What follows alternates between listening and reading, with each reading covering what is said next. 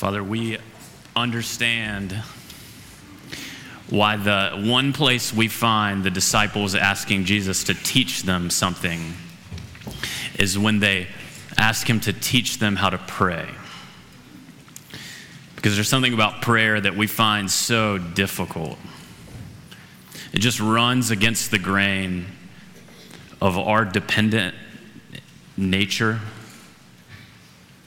independent nature, where we just think we've got it all together, we've got the resources we need, we have what it takes. And so prayer is not natural for us. But Jesus, your answer to that prayer gives us everything we need when you teach us to pray, Our Father. That we really do have a Father in heaven who cares for us, who loves us, who gives us what we need who has great plans for us, who listens to us. And Father, hallowed be your name. We need to believe that you're a good father this morning, but we also need to believe and remember that you're a holy God. You are totally separate, unique, set apart. You're set apart in your goodness, in your kindness, in your mercy, in your justice, in your faithfulness and your graciousness. And we pray, God, based on that character, that your kingdom would come. Oh, we're desperate for to see your rule and reign come on this earth. For God, even as we heard last weekend, the one mission of the church is the spread of the glory of God to every corner of the earth. We long for that. And so, God, we pray for your kingdom to come. And we pray for your will to be done, starting with us. Whatever lot in life you've given us, whatever you've sent our way, whether we wanted it or not, whether we like it or not, whether it's how we saw our life playing out or not, we pray and trust, God, for your will to be done on earth as it is in heaven. And so, God, with that posture, coming before you as our Father who is holy. We pray and ask now that you would meet us in this moment. Give us what we need for life and for godliness. Give us what we need to continue to follow Jesus in whatever season or moment we are in our faith, whether we feel very close to you or very far from you, very passionate about our faith or very apathetic. In a season of rejoicing in our lives or in a season of weeping, wherever we are, we're desperate to hear from you. And so, God, we hold you to the promise that your word will not return void and that it will accomplish its purpose in our hearts this morning. Penetrate us with it, we pray in Christ's name. Amen. I recently read um, an oral history of 9 11. Uh, the only plane in the sky, it's called. And uh, what it is, is the author found 500 people with different experiences on 9 11 and interviewed them to hear about their stories. Because if you were alive that day, you have a story, right? You remember what it was like to hear about it for the first time, to watch it play out on TV. Uh, we can remember that. But the, the sense I got when I read through that book, um, I was in eighth grade. So some of you might have realized what was going on better than me. I was a little bit oblivious. But the sense I got as I was reading through that whole book was really one word powerlessness. Everybody involved, from the person lowest on the totem pole to the president of the United States, felt totally powerless because nobody knew what was going on. Nobody knew where it was coming from. Nobody knew if there were more planes that got hijacked. Nobody knew if we were now at war. Nobody knew what to expect. Everyone felt powerless. And that's just baseline level. Think about the people who are buried under stories of rubble in the World Trade Center, hoping that someone can hear their voice and come and find them. What a powerless feeling that is. Imagine being on the top stories of the World Trade Center and everything below you is burning, and somehow you figure out your best option in that moment is to jump. Powerless. Or maybe I think worst of all, you've heard that some other planes got hijacked and you're on a plane yourself and you watch some men approach the cockpit. Can you imagine the sense of powerlessness you would feel in that moment? It just overwhelmed me as I read the book, and I started to think about our lives and this sense of powerlessness and how it's such a terrible feeling. But the reality of life is, if we live it long enough, we are going to get to a moment or a season, or maybe for long periods of time in our lives, where we experience powerlessness, where we have no idea what, where to turn or what to do or where to go. We have no answers. Powerlessness is a terrible feeling. I was talking to a brother in this church in the hallway last Sunday morning whose wife has cancer. And they had just gone in for a scan to see how things had gone. And the doctor came back in the room and said, It doesn't look great. Powerless, right? We had some friends recently who had a baby at 32 weeks old and so for eight weeks, they had to go to the NICU every night and see their baby attached to tubes and not even be able to hold it. The baby couldn't even breathe on its own. Can you imagine? Some of you can because you've been there, what that feels like. You're totally powerless. Many of you walk in this room with chronic health issues or mental health issues. You, don't, you wake up every morning wondering, what's today going to feel like? Is the pain going to come? Or the thoughts going to come? Where's this going to go? Some of you are in marriages that are falling apart. You've tried absolutely everything, but you have no idea where to turn next, and you're losing your spouse and you don't know how to make it stop. Some of you want to be married, and you never imagined your life playing out as a single person. That was never a picture of yours, but you feel powerless to change anything about it. Some of you have kids who are growing up and you're feeling the powerlessness of the lack of influence that you now feel over them. That they listen to you a lot less than they used to. Although, with little kids, I can say, I'm not sure kids ever really listen to us, but at least we feel like they do, right? But you start to lose influence. And it's a powerless feeling to watch them start to make decisions and go down a path and you don't know where that leads. All of us feel powerlessness, and maybe you feel that at this exact moment.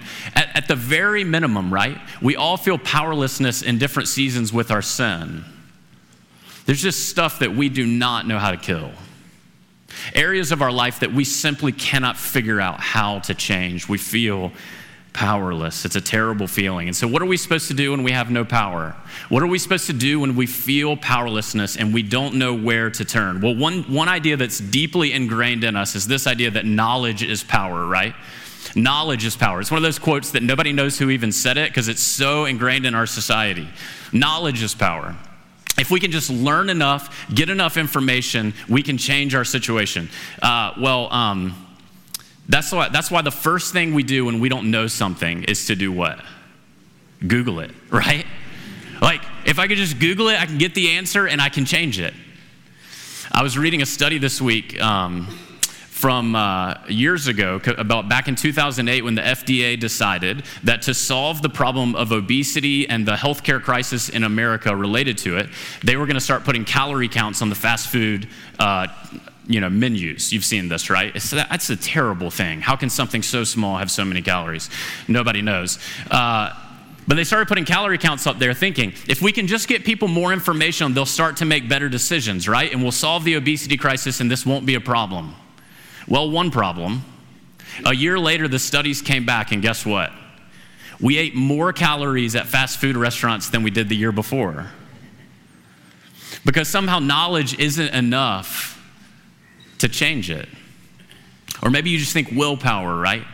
Just work harder, put your head down, grind it out. Some of you have those personalities. But psychological research will show us that our amount of willpower is limited. And every time we tap into it, we begin to drain it. And at some point, we run out of willpower to do the thing that we don't really feel like doing, but we choose to do it anyway. And we get to the bottom and we can no longer do it. And guess where we find ourselves? Back feeling powerless. And so, what do we do when we feel powerless, when life overwhelms us and we have no idea how to change it? Mark 11, verses 20 to 25. And as they passed by in the morning, they saw a fig tree withered away to its roots. And Peter remembered and said to him, Rabbi, look, the fig tree you cursed has withered. And Jesus answered them, Have faith in God. Truly I say to you, whoever says to this mountain, Be taken up and thrown into the sea, and does not doubt in his heart, but believes that what he says will come to pass, it will be done for him. Therefore, I tell you, whatever you ask in prayer, believe that you have received it, and it will be yours. And whenever you stand praying, forgive if you have anything against anyone, so that your Father, also who is in heaven, may forgive you your trespasses. This is the word of the Lord. This is a pretty fascinating moment. This is the last week of Jesus' life. Everything is coming to a head. His conflict with the Pharisees is coming to a head. His death is upcoming. His ministry is coming to an end. Every single moment counts. He has days left to live. And so every moment, every word drips with importance, right?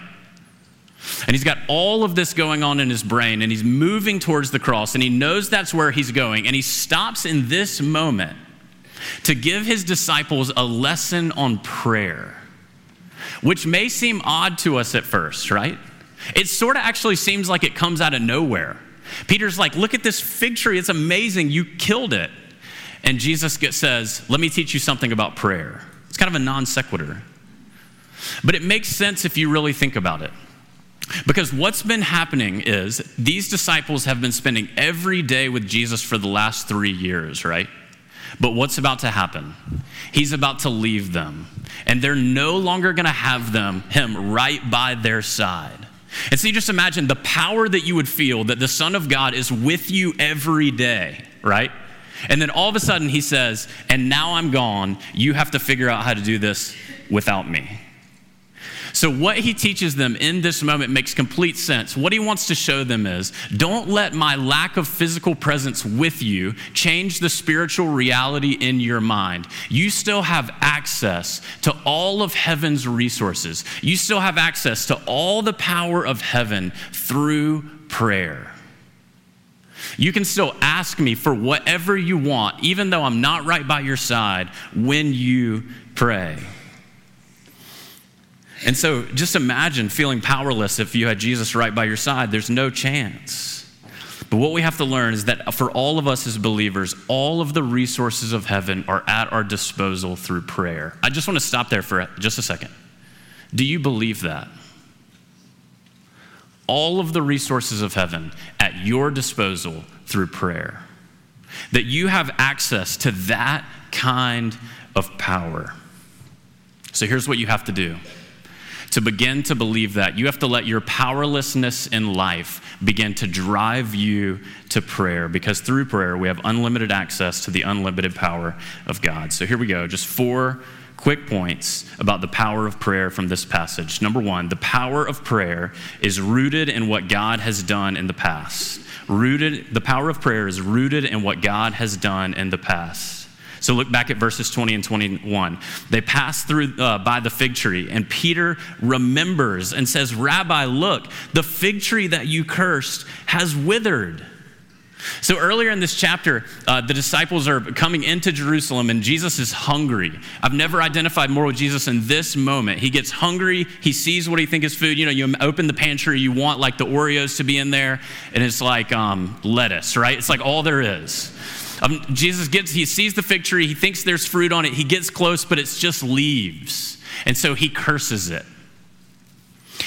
The next day, the disciples are kind of like, I have no idea what that was, but we're just going to move on and not talk about it, okay? They've gotten used to this kind of thing with Jesus. So they come back the next day, and the fig tree is dead. So uh, he curses it, seemingly nothing happens. The next day, they come by, and the fig tree is dead. And Peter goes, Jesus, look, that fig tree that you yelled at, it's dead. That's amazing. And you would expect Jesus to go, Peter, I literally spoke the universe into existence by the word of my power, right? Don't be so dumb. That's what I would expect. Instead, what he says is, I want you to remember this moment. I want you to remember this power so that when the day comes where you feel powerless, you remember that you have access to this power whenever you need it through prayer. The power of prayer is rooted in remembering in what God has done in the past. So, the most repeated command in the Bible Um, I won't make you yell it out, but just see if you can think of it in your mind. The most repeated command in the Bible is number one, do not fear. Do not fear, which is, we could do a whole sermon on that. But the second most repeated command in the Bible is what? Remember. Remember. What in the world does that tell us about us? That we have to be told so many times stop forgetting. Remember. Remember what God has done. There's power in remembering. And I think one of the reasons that we struggle with prayer like we do, one of the reasons that not one of us would say we feel good about our prayer life is that we are terrible at remembering. We ask God to do something, and He answers. He shows up in a mighty way, and He either does what we ask for or does something far better. Either way, He answers our prayer, and we just move on and forget. We totally forget what God has done in the past. So, C.S. Lewis says it's funny how mortals always picture us as putting things into their minds. In reality, our best work is done by keeping things out. The first thing we need to learn to do when we feel powerless is to remember and let the ways that God has worked in the past drive us to prayer in the present. Now, I'll just say this some of you are newer Christians. And so you don't have this history with God where you can look back and see all the ways that God has answered. I want you right now to look around and find an older person and say, I want you to take me out to lunch and just tell me every way that God has showed up in your life, every prayer that He's answered, every time that He's powerfully met you. And I promise you, you will leave that lunch and want to pray like you have never prayed before because there's something about remembering the, what God has done and His power and the ways that it showed up that drives us to pray in the future. Secondly, the power of prayer is connected to the object, not the strength of our faith. The power of prayer is connected to the object, not the strength of our faith. Verse 22 And Jesus answered them, Have faith in God. You know how we read that? Have faith, faith in God. We're supposed to read it like, Have faith in God. In God. There's something deep within us that makes us believe that the power of prayer is somehow found inside of us. That if we can just believe enough, have enough faith, pray in the right way, that somehow we can produce something. But the reality is, the power of prayer is not connected to the strength of our faith, but the object of our faith. Let me give you an example of that from the Bible. So in 1 Kings 18, uh, Elijah and the prophets of Baal um, have this little battle. And so Elijah and the prophets of Baal decide we have to figure out whose God is God. Uh, there's a drought right now. Um, we're going we're gonna figure this out and get God to send rain. The way we're going to figure it out is we're going to set up an altar, and whoever's God sends fire down on the altar, their God is the true God, okay? So that's the agreement. Elijah foregoes the coin toss, and he says, Y'all go first. Your turn. So the 450 prophets of Baal set up their altar, okay? And here's their game plan. From breakfast to lunch, they pray and they pray and they pray with all their might. It doesn't work, so they start dancing. Don't do anything the prophets of Baal do, but do dance when you pray. I do want to see that. So they start dancing. Doesn't work. So they have lunch, make a new game plan all afternoon. Here's the new game plan pray louder. Doesn't work. They start cutting themselves. Any way to get Baal's attention, to get him to answer, but he never answers. He remains silent, right? So Elijah says, It's my turn. He pours water on his altar and says, A very simple prayer. I just want you to hear it. 1 Kings 18, O Lord God of Abraham, Isaac, and Israel, let it be known to you this day that you are God in Israel, that I am your servant, and that I have done all these things at your word. Answer me, O Lord. Answer me that this people may know that you, O Lord, are God and that they have turned their backs on you. 20 second prayer, right? Nothing fancy, no alliteration, no like stringing together good phrases, just a simple prayer. What happens? Fire immediately pours down. What is the point of 1 Kings 18? One of the points for sure of 1 Kings 18 is to teach us that prayer has absolutely nothing to do with the person who's more committed, has more faith, and prays a more powerful prayer. Because who's that? The prophets of Baal, right? The point of 1 Kings 18 is to teach us that the power of prayer actually is useless. It's useless. But the power of people who connect with an almighty God is unstoppable, right? That's the whole point. Because what does Elijah do in the very next chapter? He goes into a spiritual depression and starts to doubt the same God who just answered this prayer. It has nothing to do with the amount of his faith or the strength of his words. It has everything to do with a powerful God who hears him and answers him. Our prayer, you, you have to know this or you'll never pray. The power of prayer is not connected to the strength of your faith, but to the object of your faith. It's about God Himself. The power of prayer is not found in the eloquence of your words or the frequency of your requests or the length of your petitions or the level of your righteousness. The power of prayer comes from the one you pray to and from Him alone. And so it's the object of our faith. But we still have to have faith, right? The passage says, have faith and do not doubt. It says that. We just read that in Mark 11. So we have to have faith. The question is, how much faith is necessary, right? How much faith is necessary to access the power of prayer? Look at Mark 14, famous story. But when he saw the wind, Peter, he was afraid. And beginning to sink, he cried out, Lord, save me. Jesus immediately reached out his hand and took hold of him, saying to him, O you of little faith, why did you doubt? So Jesus says to him, You of little faith, right? His faith is very small. But did you notice what else happened? He answered his prayer. He answered his prayer. How much faith does it take to access the power of prayer? Apparently, just a very little. Because it's all about the object of our faith, not the strength of our faith. Number three, the power of prayer is accessed through asking. The power of prayer is accessed through asking. Verse 24, therefore I tell you, whatever you ask in prayer, believe that you have received it, and it will be yours. I think if you were going to summarize all of Jesus' teaching on prayer into one word, you could summarize it like this ask. I think I, I look, tried to figure this out exactly, but here's the rough estimation Jesus teaches 25 times in the Gospels on prayer.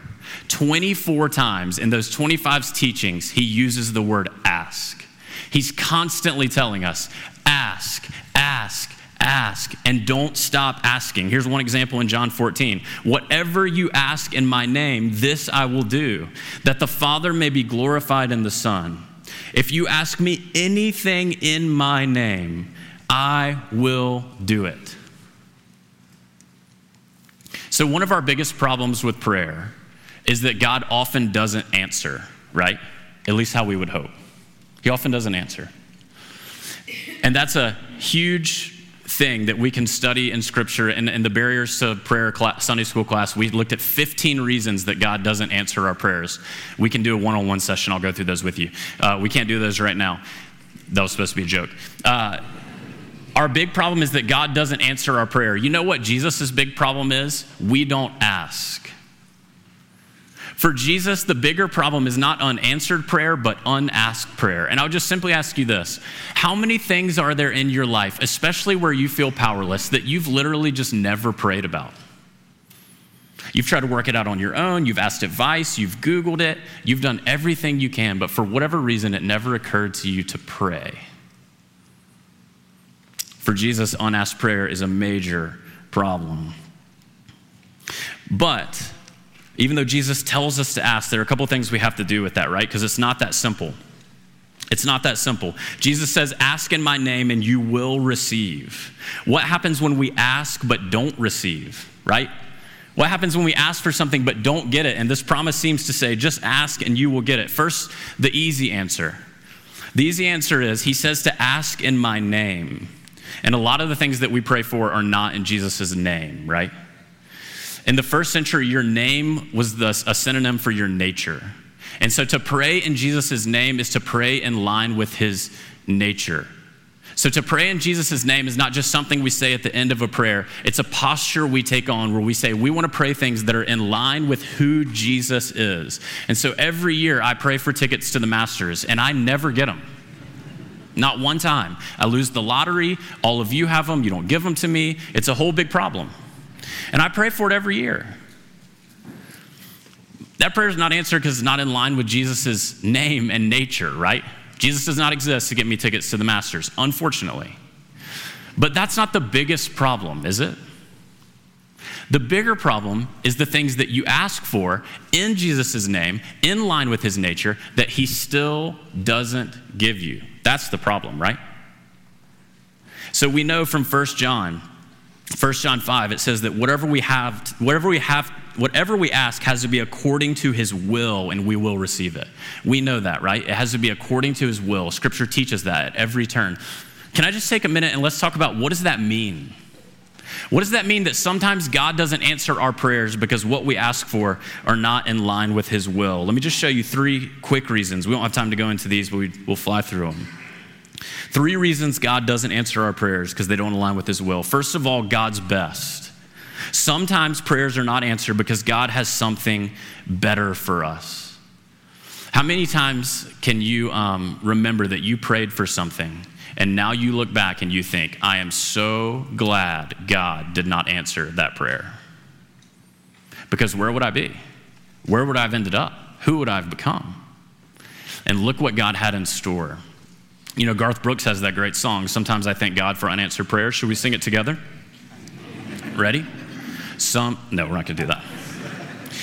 But it's true, right? God is a father who knows what his kids need better than what they need. I love this quote from Tim Keller. He says, God will either give us what we ask for in prayer, or he will give us what we would have asked for if we knew everything that he knows. Man, that's powerful prayer right there, right? He'll give us what we ask for, or he'll give us what we would have asked for if we knew what he knows. Secondly, sometimes our prayers are not answered because they're not aligned with God's goals. God's goals. Romans 8:28. Many of us know it, many of us love it. If you've never heard it before, you'll love it. God works out all things together for good for those who love him. Yes and amen, right? We love that. What we think good means though is that we're comfortable and happy and get everything we want, right? That's what we automatically assume. But God's goals are different than our goals. Romans 8:29, which we also have to read tells us that God's ultimate goal, it's on the screen, is to conform us into the image of his son. So here's what that means. God's goal for you is to make you like Jesus. And sometimes he doesn't answer a prayer that you have because he wants to make you like Christ. And giving you that answer to that prayer would not contribute to that cause. And so you can just Listen, you know how much that just relaxes you and frees you up in prayer? If you can just realize, I'm gonna pray for this, I'm gonna ask for it, and God's either gonna give it to me, but if He doesn't, He's got something better, and He's gonna make me more like Jesus. Then it's power in prayer. Thirdly, the reason God doesn't answer our prayers, if they're not according to His will, is relationship. Some prayers aren't answered because God's will is to draw us into deeper relationship with Himself. One of the big questions about prayer, the way that Jesus teaches us in the New Testament, is sometimes he says, like to the persistent widow, I want you to ask not just once, but keep on asking. You know what we should wonder? Why doesn't God just answer the first time? Why do we have to come back 30, 40, 50, a million times to ask? Lots of reasons, but here's one. If God just gives us what we want every time we come in prayer, our relationship with Him goes from father child to genie and bottle, right? We don't go to God because we want God. We go to God because we want stuff. And God's will, far more than giving us what we ask for, is to give us Himself. And so sometimes God doesn't answer our prayers because He wants relationship with us. He doesn't want a transactional agreement where we simply ask for things and He gives them to us. But still, Jesus tells us to ask, right? He tells us to ask. And the power of prayer is accessed by asking. So the question is are you even asking? Are you even asking? Let me read to you this quote from Dallas Willard. He says, God's response to our prayers is not a charade. He does not pretend he's answering our prayer when he's only doing what he was going to do anyway. Our requests really do make a difference in what God does or do not do, does not do. The idea that everything would happen exactly as it does, regardless of whether we pray or not, is a fear that haunts the minds of many who sincerely profess belief in God. It makes prayer psychologically impossible, replacing it with dead ritual at best. And of course, God does not respond to this. You wouldn't either. We ask, and our asking gives us access to God's prayer, uh, God's power. He answers. He answers. Incredible power. And then lastly, the power of prayer is conditional on our forgiving. It's conditional on our forgiving. Verse 25. And whenever you stand praying, forgive if you have anything against anyone, so that your Father also who is in heaven may forgive your trespasses. Here's the point the power of prayer is conditional on our forgiving other people. Let's just put it more simply. If we don't forgive people, God does not hear our prayers. Why? Is God's forgiveness of us predicated on our forgiveness of other people? Do we have to start forgiving and then God will forgive us? No, it's not it, right? Is it that God hears our prayers more if we're more moral people? No. So, why is it that God doesn't hear our prayers if we don't forgive people? It's because when we don't forgive, we show that our hearts never understood unmerited grace in the first place. We show that we never understood that the gospel is we don't deserve the forgiveness of God and He gives it to us anyway. And if we never understood that, we're never going to have that posture to other people. And so God does not hear our prayers. Listen to what Craig Evans, commentator, says. He says, Therefore, to be forgiven and not forgiving to have obtained mercy and not be merciful is in reality to have failed to experience God's gracious acceptance and makes a mockery out of prayer. So let me just close with uh, two quick steps toward forgiveness. If I said the phrase, if we don't forgive other people, God does not hear our prayers, and somebody immediately popped into your mind, this is for you, right? If you have someone that you've been at war with for years or you haven't spoken to with for years because something happened between you that's never been forgiven, here's two steps you can take towards forgiveness. I took both of these from Tim Keller's new book on forgiveness, which I would highly recommend. The first step towards forgiveness is to identify with the wrongdoer. Identify with the wrongdoer. The hardest thing to do when you've been wronged by somebody else is to realize how much you have in common with them. Here's what we do we demonize that person and elevate ourselves, right? We make them very simple. So if someone lies to us, we say, here's the deal they're a liar. Of course they lied. All they do is lie. But if we lie, what do we say? Well, like, here's the deal. If you knew the whole situation, right? There was a reason that I did it, and it's sort of out of character for me. We, we stay complex, but they're simple, right? All they do is lie. And so we'll never be able to forgive them because they're below us.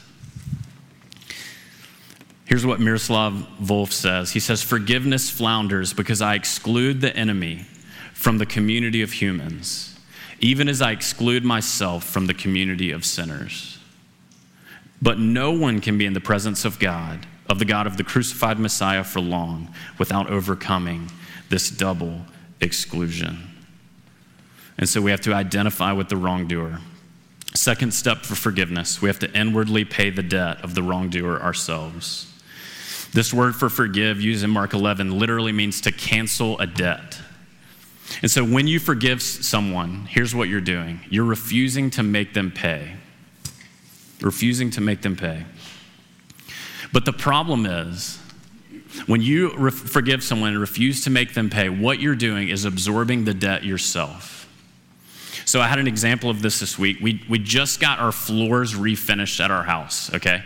They've been refinished for like a week, Okay, so it's like that thing like when you do something or something new in your house, you pretend like you're literally never gonna mess it up, right? So any small thing is like the end of the world. Well, I did something really stupid and just threw that out the window immediately.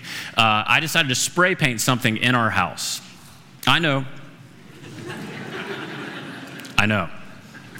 So I got spray paint all over the floor. So I went where? Google, right? Knowledge is power. And I looked up, you can use odorless mineral spirits, no big deal, wipe it right up. Well, somehow I wiped it up. The finish came off, the stain came off, the whole floor is ruined, okay? So I called the dude who did our floors, and I'm like, dude, here's the deal. I, here's the whole process, here's what I did. And you know what he said? It's no big deal. We'll come out and take care of it, no cost. Which was very kind of him. But the reality is, it's not no cost, right? He has to come.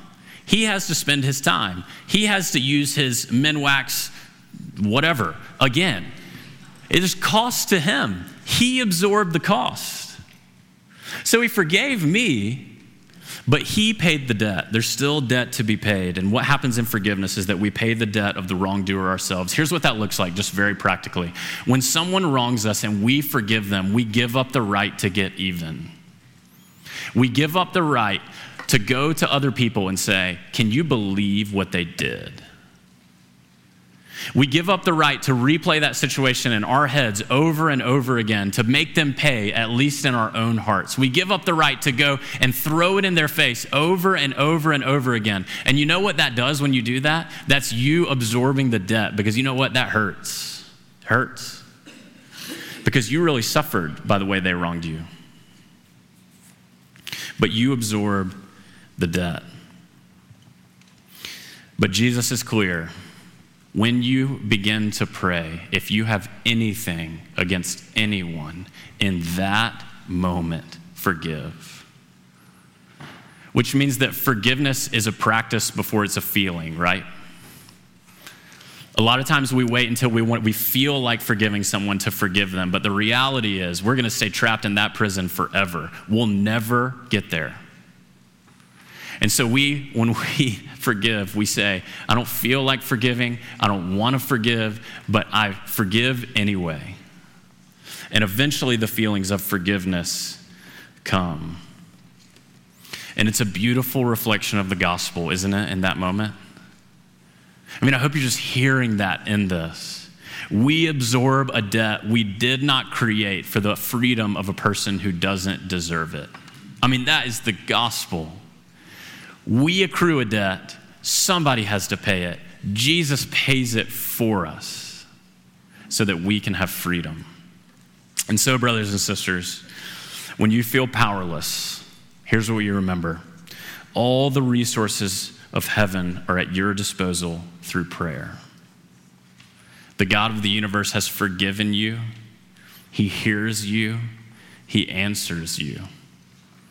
And so ask and ask again and come with freedom, knowing that you have access to that power. Let's pray. Father, we want to experience the power of prayer. Prayer is hard for us. There's so many things that keep us from it, where we don't feel like we need it. And so, God, I pray for these brothers and sisters, would you convince us? That we have access to all the resources of heaven through prayer. That God, you hear us and you answer us and you love us.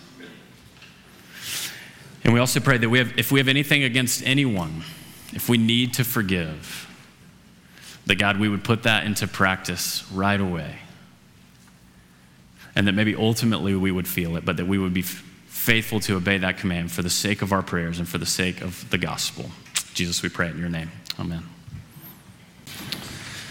Father, your Son, our Savior, taught us to pray, Our Father, who art in heaven, hallowed be your name. Your kingdom come, your will be done on earth as it is in heaven. Forgive us our debts as we forgive those who sin against us. Give us this day our daily bread. God, we We pray these things almost as routine and ritual. But if we would just pause and realize what Jesus is telling us to say, that we come into this room this morning and it's so hard for us to deeply believe that we have a Father in heaven who loves us, who wants to hear from us, who wants to be with us, who wants to walk with us. And our Father is holy. He is totally unique, totally separate, totally set apart in his justice and kindness and goodness and truth.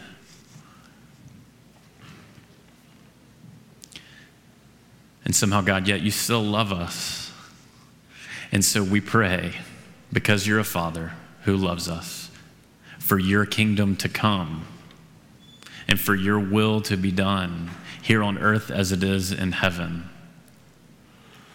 It's hard for us to pray for your will to be done. We don't like your will sometimes. A lot of us are walking into this room and stuff has happened to us this week or already this year even this morning, that we did not ask for and we do not want. And so, God, we need to trust you. We want to trust you. And we pray for your will to be done in our lives. And we pray, God, that most of all, you would meet us powerfully right now through your word, that your word would not return void as you have promised, but that would accomplish its purposes in our lives. God, would your word powerfully penetrate us? Change us, shape us to be more like Jesus, and to help us to continue to walk this journey of faith wherever we are. We pray it all in Christ's name. Amen. I recently read a, a book called The Only Plane in the Sky. I guess I listened to it. The Only Plane in the Sky An Oral History of 9 11. If you were alive for 9 11, you have a story, right? You remember where you were when you heard it. You remember where you were when you saw the planes for the first time. You remember that day like it was yesterday. And so, what this author wanted to do was gather 500 people who walked through 9 11 at various levels firemen and uh, airline stewardesses and people who checked the hijackers into the airport and got them through security. Can you imagine? Uh, interviewed all these people to get their story uh, aides who were with the president and the chief of staff and all these people. And you know what the one theme I came away with from that book, the, the feeling that I had as I was listening the whole time? What a powerless feeling we all experienced that day. I mean, I was in eighth grade, right? And I can still remember watching those planes hit, and you're just wondering, what comes next? What does this mean? When does this end? How many are there, right? And you know who was wondering that same thing? George W. Bush. Because he also had no idea, and he was totally powerless. They didn't know where to send him or where to go or what was coming next. But at an even deeper level, the people buried under the rubble or on the top floors of the World Trade Center who thought their best option in that moment was to jump. Or I think worst of all, the powerless feeling of hearing that other airplanes have been hijacked and you're on an airplane and you watch men walk towards the cockpit. Can you imagine? The powerless feeling that you have in that moment. It overwhelmed me as I read that book, but I started to realize, you know, really, a lot of life is powerless. So much of life we feel out of control. We're out of answers. We don't know what to do. We don't know where to turn. We don't have the resources to deal with it. Powerlessness defines our existence in many ways. We all hit those points where we have no idea what to do. I was talking to a brother in the hall right out here after church last week. And he said, Hey, um, his wife has cancer. He said, Hey, we went to the doctor and we got the scans. And the doctor came back in and said, It doesn't look good. Powerless, right? What do you do when cancer is eating away someone you love's body? We just had friends who had a, a baby eight weeks premature. And every night for two months, they had to go to that hospital and see their baby hooked up to tubes and a breathing mask and things coming out of their bodies from every direction. They couldn't pick her up or hold her or comfort her or feed her or do anything. Powerless, right? What do you do? Some of you have chronic health issues or mental health issues, and every day you know the powerlessness of waking up and wondering, what is today going to be like? What am I going to experience? How am I going to feel? And you have no control, right? Maybe you're in a marriage that's falling apart and you've tried seemingly everything to make it work, but you can feel it crumbling beneath you and you don't know what to do. Or maybe you're not married and you want to be. And you never imagined that you would go through life single, but you can't figure out where to find someone to marry. You feel totally powerless. What do we do when we feel powerless? Maybe you feel powerless against your sin. You feel powerless to change. You feel powerless to become a different person. What do we do? Where do we turn? Well, one of the places we turn is to that old adage that knowledge is power, right? Deep within us, we think if we can just gain enough information, uh, we'll be able to change, which is why when we uh, don't know what to do, the first thing we do is what? Google it, right? Like there's got to be an answer out there somewhere. If I can just find the right search result, it will solve my problem. Knowledge is power. I just read a study this week um, from the 2008 FDA decision to start putting calorie counts on the fast food menus. That was a brutal thing to do, by the way. Who knew a small taco could have 8,000 calories? I didn't know that's possible. So they put the, the calorie count on the fast food menu, right? Because they thought if people just have more information, they'll make the right decision, okay? We'll, we'll cure the obesity thing, the healthcare crisis, it'll all be gone. That's 2008. In 2009, they thought, we've had a year, let's follow up, see what the results were from this uh, big decision, this big push. You know what the results were? In 2009, we ate more calories at fast food restaurants than 2008. Because more information doesn't actually change us, it doesn't actually give us power. Some of us turn to willpower. You get into a situation where you don't know what to do, and so you just grind it out, right? You work hard, you do the right thing, and you look at everyone else and go, if you would just work like me, you could solve this, right?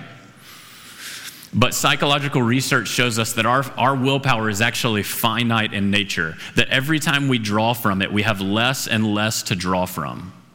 And so willpower can only take you so far until you run it dry and you get to the bottom and you have no willpower left to choose to do something you don't really want to do. And where does that leave you? Powerless again. And so, what do we do when we have no power, when we feel powerless, when we don't know what to do? It's what this passage is all about. Look at it with me in Mark 11, starting in verse 20. Mark 11, 20. And as they passed by him in the morning, they saw a fig tree withered away to its roots. And Peter remembered, and he said to Jesus, Rabbi, look, the fig tree you cursed has withered. And Jesus answered them, Have faith in God. Truly I say to you, whoever says to this mountain, Be taken up and thrown into the sea, and does not doubt in his heart, but believes that what he says will come to pass, it will be done for him. Therefore, I tell you, whatever you ask in prayer, believe that you have received it, and it will be yours. And whenever you stand praying, forgive if you have anything against anyone, so that your Father, also who is in heaven, may forgive you your trespasses. This is the word of the Lord. This is um, a pretty fascinating moment in the life of Jesus. This is his last week alive. He's got days left on earth. Every moment is crucial. Every teaching opportunity uh, just drips with importance, right? Because these are the last things that he can pass on to his disciples. And it's in this moment that he chooses to give them a lesson on prayer, which may seem kind of odd to us. Like, there's got to be something different that you would want to pass on to us in this moment, but it makes sense if you think about it, because think about these disciples. For three years, what have they known? Jesus is with them by their side every day. Imagine the power of having the Son of God with you wherever you go. You can ask Him for whatever you need, He hears every request. He can, He's always there. And now He's about to leave. And they're about to experience the powerlessness of what it's going to feel like to have had Jesus with them and now he's gone. And so, what Jesus is trying to teach them is my physical presence is about to leave, but it doesn't change the spiritual reality, which is this. Through prayer, you have access to the power of God wherever you are, whenever you ask. So, I just want to say this because it's what Jesus is teaching us in this passage. Just let this wash over you and see if you believe it. Through prayer, we have access to all the resources of heaven. Through prayer, you have access to all the power, all the resources of heaven. So Jesus is teaching them and he's teaching us what do you do when you feel powerless? Well, as it turns out, you have access to the one who holds all power. Even though he's not by your side, you can access him through prayer. And so they pass by this fig tree, right? Uh, the day before, um, Jesus has cursed it, and the disciples are pretty confused probably by what's happening. They're entering Jerusalem. Jesus sees this fig tree. He curses it. They're like, whatever, we're just going to move on from that. They've learned to get comfortable with Jesus doing things that they have no idea what he's doing. Uh, but the next day, they come back and they see this fig tree and Jesus uses it as this incredible opportunity to teach them. So, what, what I want to show you just real quick is four points about the power of prayer from this passage. The first one is this The power of prayer is rooted in what God has done in the past. The power of prayer is rooted in what God has done in the past. So, they pass by this fig tree, and Peter says, Oh, Jesus, look, that fig tree that you yelled at uh, is dead now. And you would expect Jesus to say, Peter, I literally spoke the universe into existence by the words of my power. Uh, the fig tree, nobody really likes figs anyway. That's my insertion. Uh, of course, the fig tree is dead. No, what he says is, hey, Peter, I want you to remember this moment. Remember.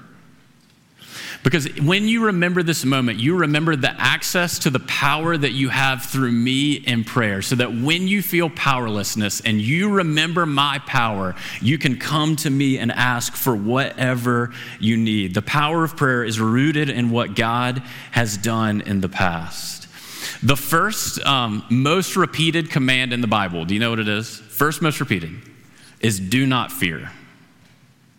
The second most repeated command in the Bible is remember, which tells us a lot about ourselves, right? if we're having to be told the second most things of second most times of anything to remember, it shows us that we are so prone to forget. And I think one of the reasons that we struggle with prayer like we do is that we're so prone to forget what's happened in the past, the ways that God has shown up, the ways that God has answered, the, God, the ways that God has given us what we asked for or given us something even better. And we just move on because we think that's normal and we deserve it. And we forget the power of prayer. But what Jesus is teaching us is that what God has done in the past should drive us to prayer in the future because we remember his power and his faithfulness. C.S. Lewis says in Screwtape Letters, it's funny how mortals always picture us as putting things into their minds. In reality, our best work is done by keeping things out.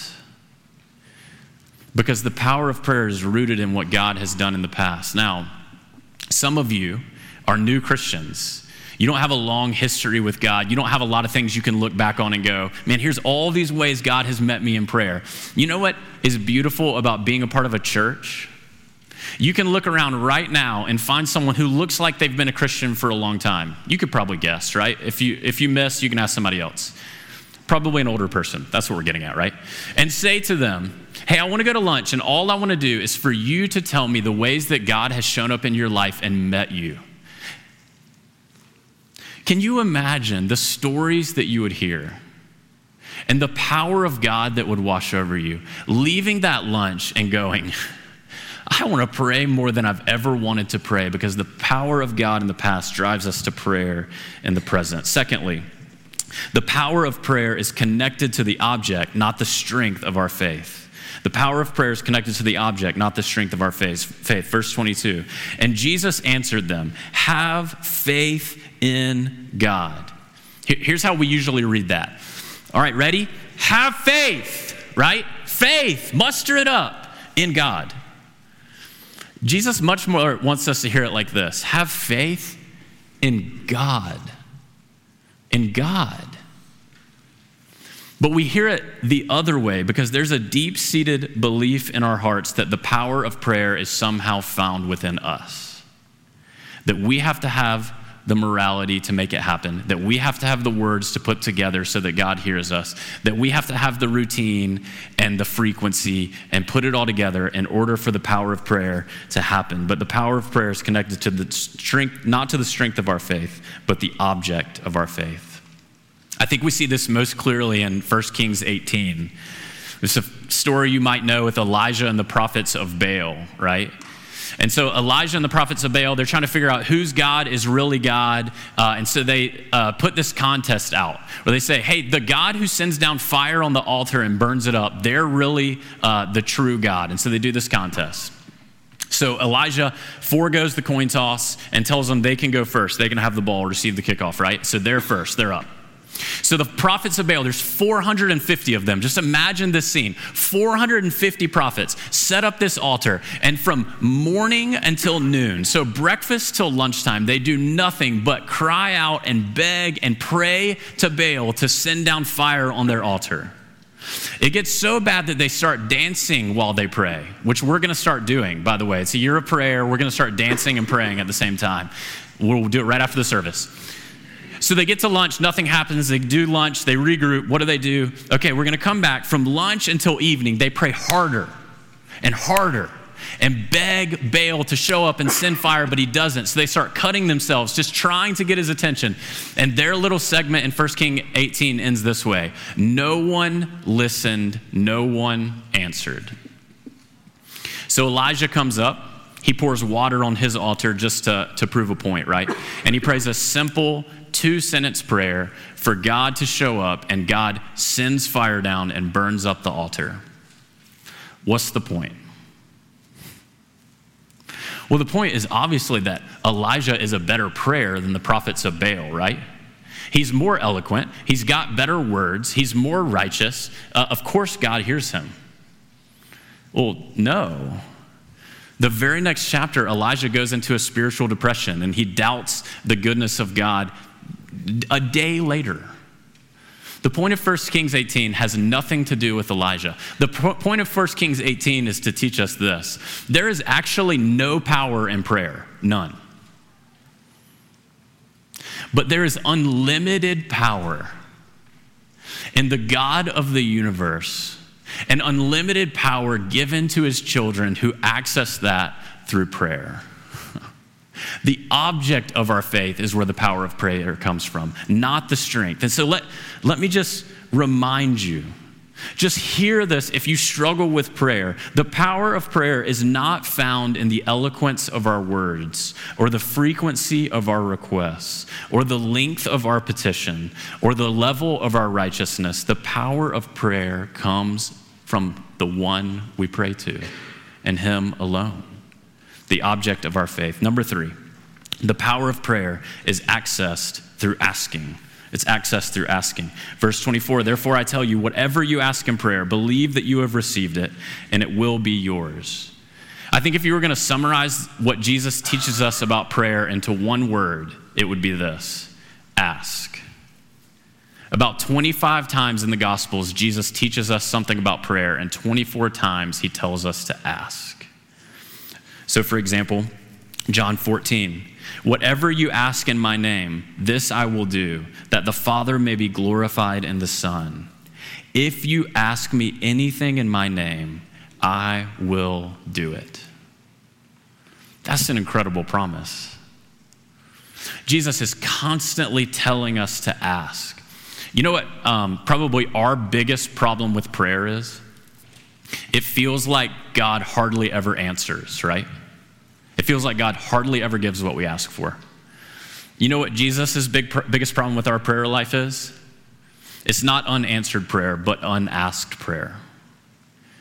Jesus would say to us, Why are there so many things in your life, so many places where you feel powerless and out of control and you have no idea what to do, but for whatever reason, you never, or as a last result, decide to pray?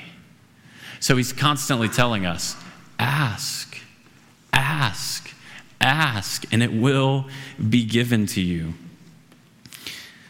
But we have to ask, right, what, um, what happens when we ask but don't receive? What do we do with that?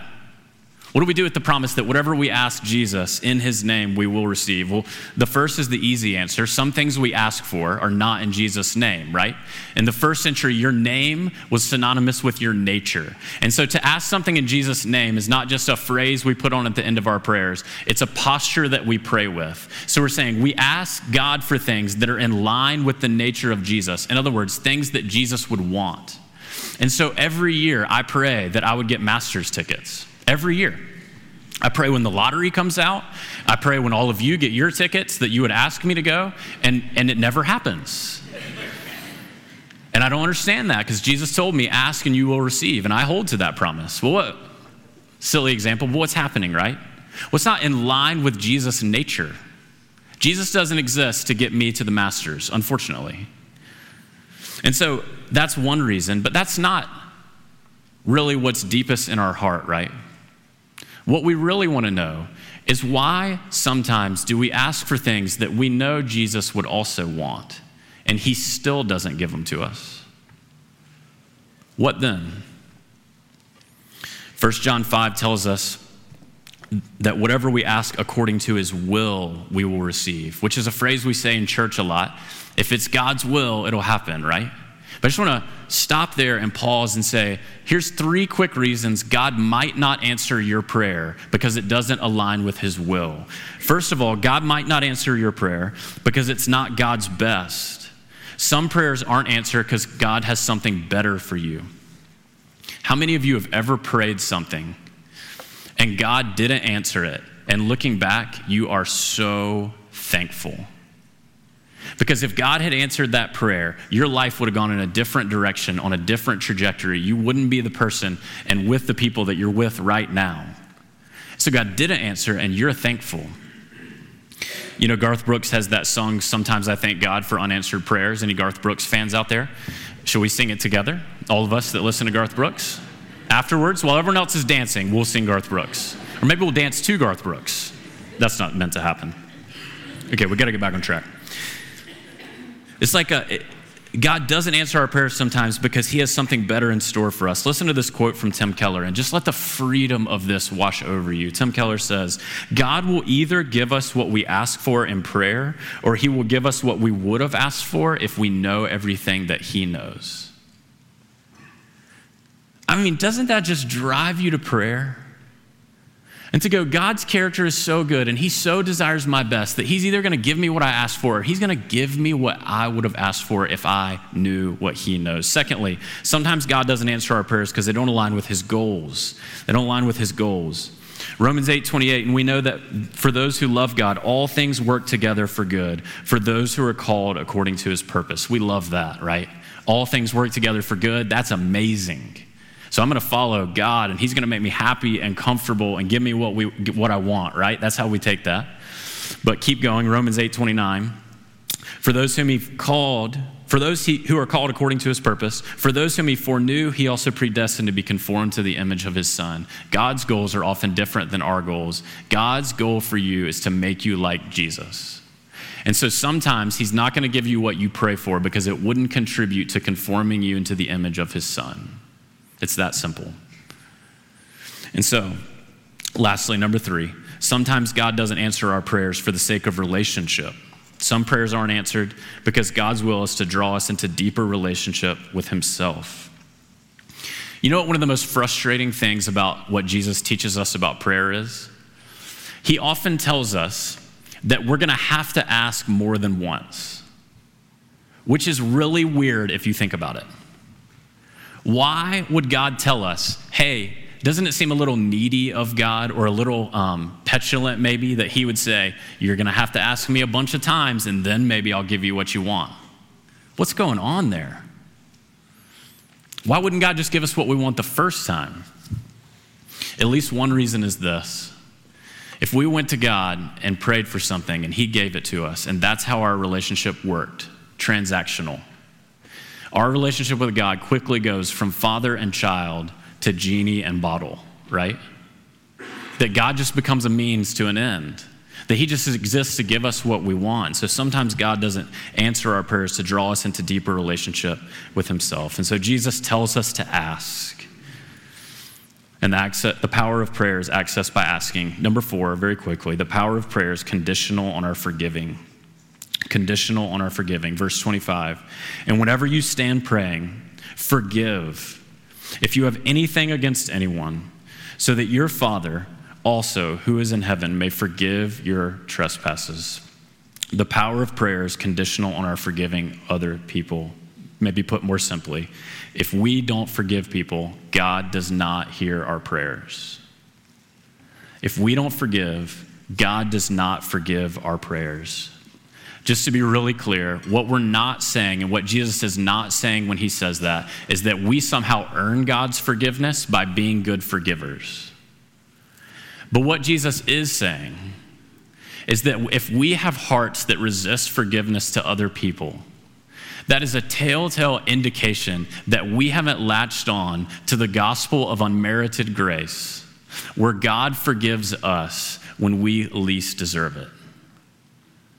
And so God doesn't answer our prayers when we don't forgive because we haven't really believed the gospel. Craig Evans says it this way Therefore, to be forgiven but not forgiving is to have obtained mercy and not be merciful is in reality to have failed to experience God's gracious acceptance and makes a mockery out of prayer. So let me close with just two quick steps uh, towards forgiveness. If you heard that call of Jesus and that warning that if we don't forgive other people, God doesn't hear our prayers, and you immediately thought of someone or some situation or someone you know you haven't forgiven, here's two steps you can take. Both are taken from Tim Keller's new book on forgiveness which I would highly recommend. The first step for forgiveness is to identify with the wrongdoer. Identify with the wrongdoer. The hardest thing to do when someone wrongs you, when someone hurts you, is to remember how much you have in common with them. Because what you want to do is make them out to be the worst person on earth and also elevate yourself so that you can look down on them. But the only way that you can start to forgive is to identify with the wrongdoer and realize my heart is just as wicked as them. I'm just as sinful as they are, just as needy of God's grace as they are. What we tend to do when someone harms us is to make them very simple and ourselves very complex. So here's what that looks like someone lies to us, and we make them very simple by saying, they are a liar. Can you believe that? All they do is lie. They're probably lying to everybody, they probably spend their whole lives lying. They're such simple people. We get caught in a lie, and what do we say? It's, listen, it's very complicated. If you knew the whole situation, you would understand. You're basically a good person who slipped up, but you make the wrongdoer a bad person who just always does bad. Instead, we have to identify with the wrongdoer. Listen to what Miroslav Volf says. He says, Forgiveness flounders because I exclude the enemy from the community of humans, even as I exclude myself from the community of sinners. But no one can be in the presence of God, of the God of the crucified Messiah for long without overcoming this double exclusion. And then lastly, we have to inwardly pay the debt of the wrongdoer ourselves. Inwardly pay the debt of the wrongdoer ourselves. This word forgive in Matthew 11 means to cancel a debt, which means when you forgive someone, you're deciding not to make them pay. But the problem with that is there's still been a wrong, there's still a cost. So we just got um, the floors refinished at our house a couple of weeks ago. And then I did something really, really stupid. I decided to spray paint something in my house. I know, I know. Everyone's shaking their head at me. It was dumb. I got paint everywhere, and so I looked up online what you're supposed to do. Turns out Google doesn't know everything. Knowledge is not power. I took the finish and the stain and I don't know, everything off my floor, basically. I ruined it. So I called the guy who had done our floor just a week earlier, just like with fear and trepidation, right? Like just uh, expecting mockery from him, basically. But he said to me, Hey, don't worry about it. We'll come out and take care of that for you, no cost. But you know what the problem with that is? There is a cost. He still has to drive, he still has to use the Minwax whatever to fix it. He still has to use his time and resources and money. He still loses out on other business. So he can say no cost, but the reality is he absorbed the cost. And that's what happens in forgiveness when you're wronged. It doesn't just go away. And to forgive someone, to truly to forgive someone is to say, I give up the right to get even. I give up the right to get you back. I give up the right to bash you around town. I give up the right to replay that over and over and over again in my head so I can feel superior to you. You know what you're doing when you give up that right and you forgive them? You absorb the cost. Because it hurts and it's painful. But we have to inwardly pay that debt. But it's a beautiful reflection of the gospel, right? We absorb a debt we did not create for the freedom of another person. Where have you heard that before? That Jesus himself absorbs our debt, a debt he did not create so that we can go free. So, brothers and sisters, when you feel powerless, remember you have all the resources of heaven at your disposal through prayer. From a God who's forgiven you, who hears you, who answers you, and who loves you. And so, Ask. And don't stop asking. Let's pray together. Father, we um, struggle with prayer. It's so hard for us. We're so self dependent, self sufficient.